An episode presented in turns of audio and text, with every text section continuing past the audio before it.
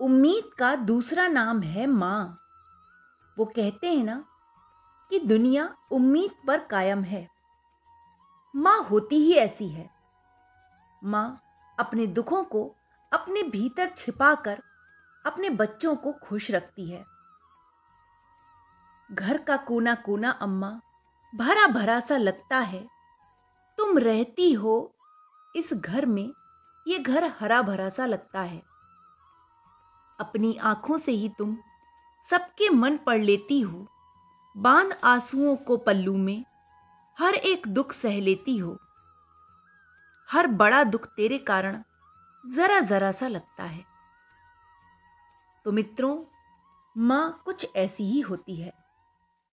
वो पल भर में हमारी सारी समस्याओं को यूँ दूर कर देती है, जैसे कुछ हुआ ही नहीं था।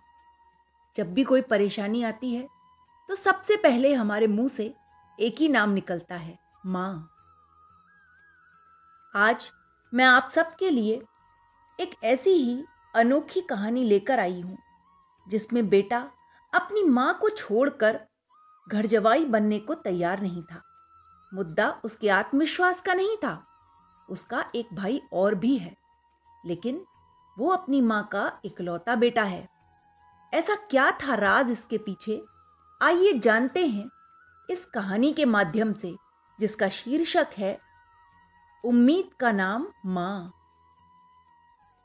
न्यूज़पेपर पढ़ते हुए अदरक की चाय को स्वाद लेकर पी रहा गौरव। बैठा हुआ था। राधा उसके पास आकर बैठ गई। क्यों माँ? काम खत्म हो गया क्या? रसोई का काम तो खत्म हुआ पर ये जो कर्तव्य है ना ये पूरे हो ही नहीं रहे। अरे सुबह सुबह ही आप शुरू हो गई। कितनी बार कहने पर भी आप नहीं मानेंगी क्या? बड़े ज़ोर शोर से शुरू हुआ मेरा गृहस्थ जीवन।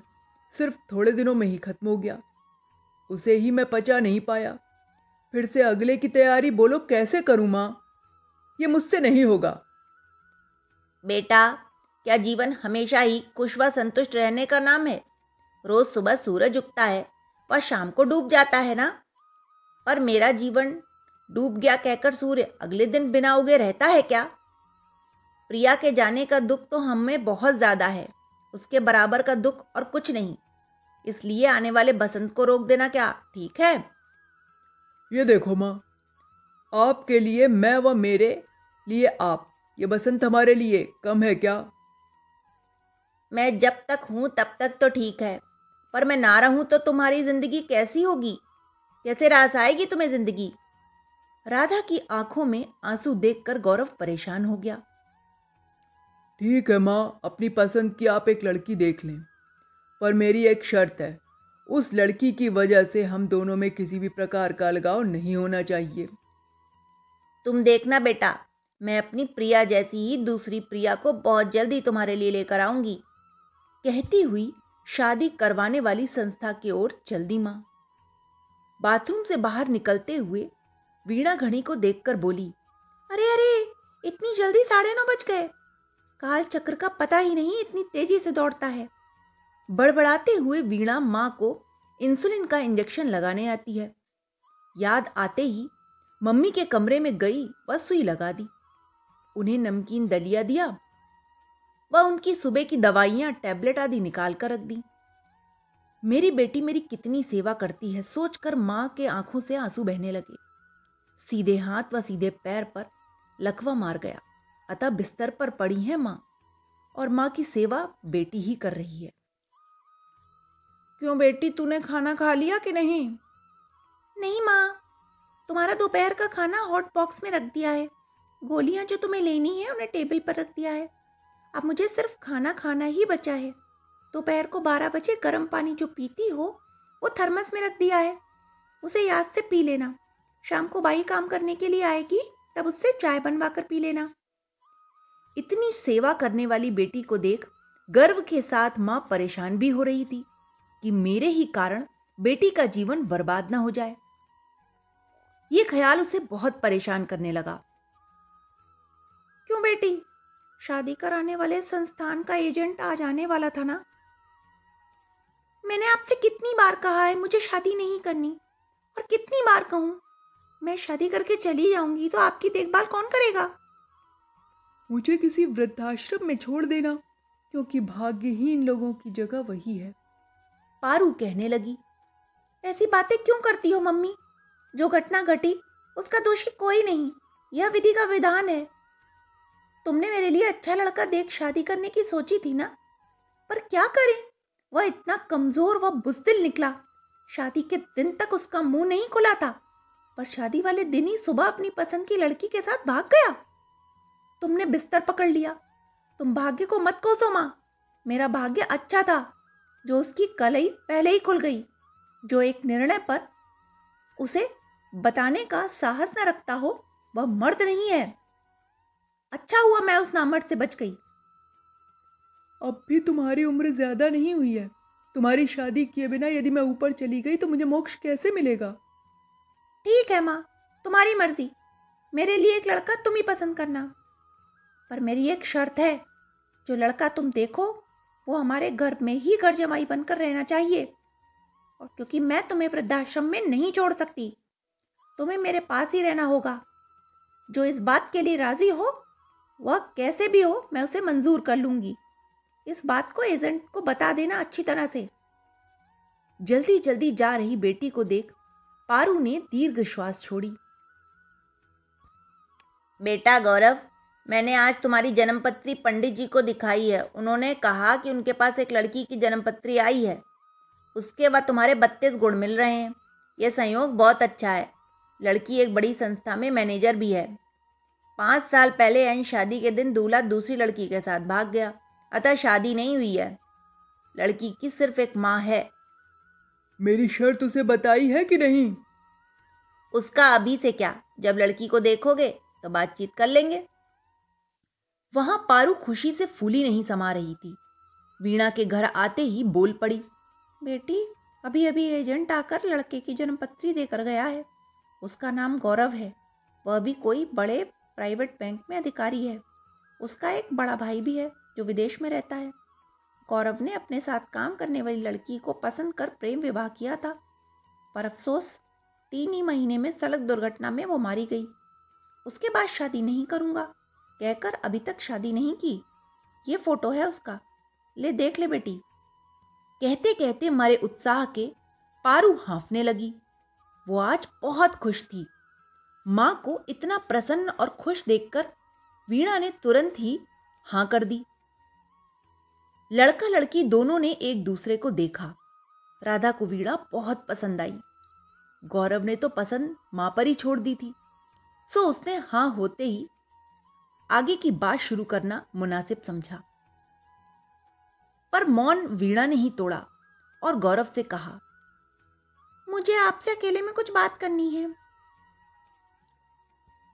कोई भी बात हो माँ के सामने निसंकोच कहिए। गौरव बोला मुझे अपनी साझा ज़िंदगी से जुड़ी कोई बात करनी है। आपकी माता जी शायद एकदम समझ ना पाए। ये सुनते ही एकदम राधा का चेहरा कुमला गया। कोई बात नहीं वीणा जी मेरी माँ के सामने ही कहिए। मुझसे ज़्यादा इस शादी में मेरी माँ उत्साहित है। वीणा अभी क्यों बात कर रही है? मेहमानों को नाश्ता तो दे। पारू बोली नहीं आंटी जो कहना चाहती है आराम से उन्हें कहने दें। यही सबके लिए अच्छा है। गौरव तसल्ली से बोला यह एक बड़ा फैसला होगा आपके लिए भी और आपकी माताजी के लिए भी। मैं उसी से शादी करूँगी जो घर जवाई बनकर रहे। मेरी बात आप लोगों को बुरी लगी हो तो कृपया मुझे क्षमा कर दें। नहीं बेटी ऐसा कुछ नहीं है। अगर गौरव यहाँ रहे तो कोई बात नहीं मैं अकेली रह लूँगी। कहते कहते राधा की आवाज़ भीग गई। अम्मा क्या कह रही हैं आप? आप मेरी शर्ट भूल गई क्या? गौरव परेशान होकर बोला आंटी आप मुझे गलत ना समझें।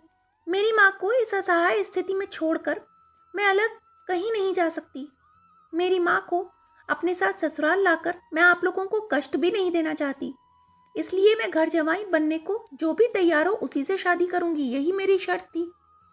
गौरव के एक भाई और है ना, यही जानकर मैंने आपको आमंत्रित किया। यदि मेरी बातों से आपका दिल दुखा हो तो मुझे माफ़ कर दीजिएगा। स्पष्ट व आत्मविश्वास के साथ इसीलिए मैंने आपसे यह बात कही।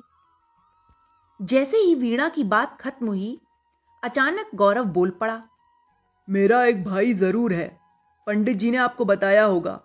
परंतु मेरी माँ का मैं इकलौता बेटा हूँ। मैं उन्हें छोड़कर अलग नहीं जा सकता। राधा व वीणा उसे आश्चर्य से देखने लगे।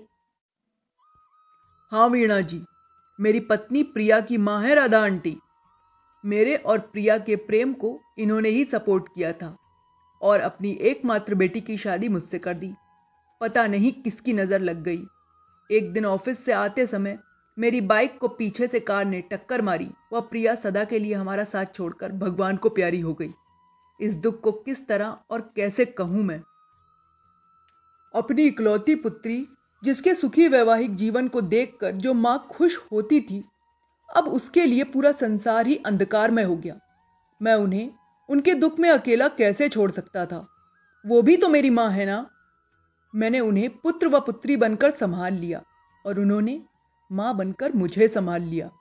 अब यदि उन्हें छोड़ने पर मुझे बहुत शानदार ज़िंदगी भी मिले तो यह मुझे मंजूर नहीं। ऐसी ज़िंदगी मुझे नहीं चाहिए। पूरा घर आश्चर्य में पड़ गया। वीणा की आँखों से आँसू बहने लगे। गौरव, मुझे माफ़ कर दीजिए। जन्म देने वाली माता व शादी कर घर लाए अपनी पत्नी के मन को ही न समझने वाले आदमियों को ही मैंने देखा है और दुखी हुई हूँ। ऐसे में आप एक सास को माँ जैसा मान रहे हो। तो मेरा मन आपको देवतुल्य मानकर पूजने को कर रहा है। आप सचमुच गौरव हैं। आप मुझे माफ़ कर दीजिएगा।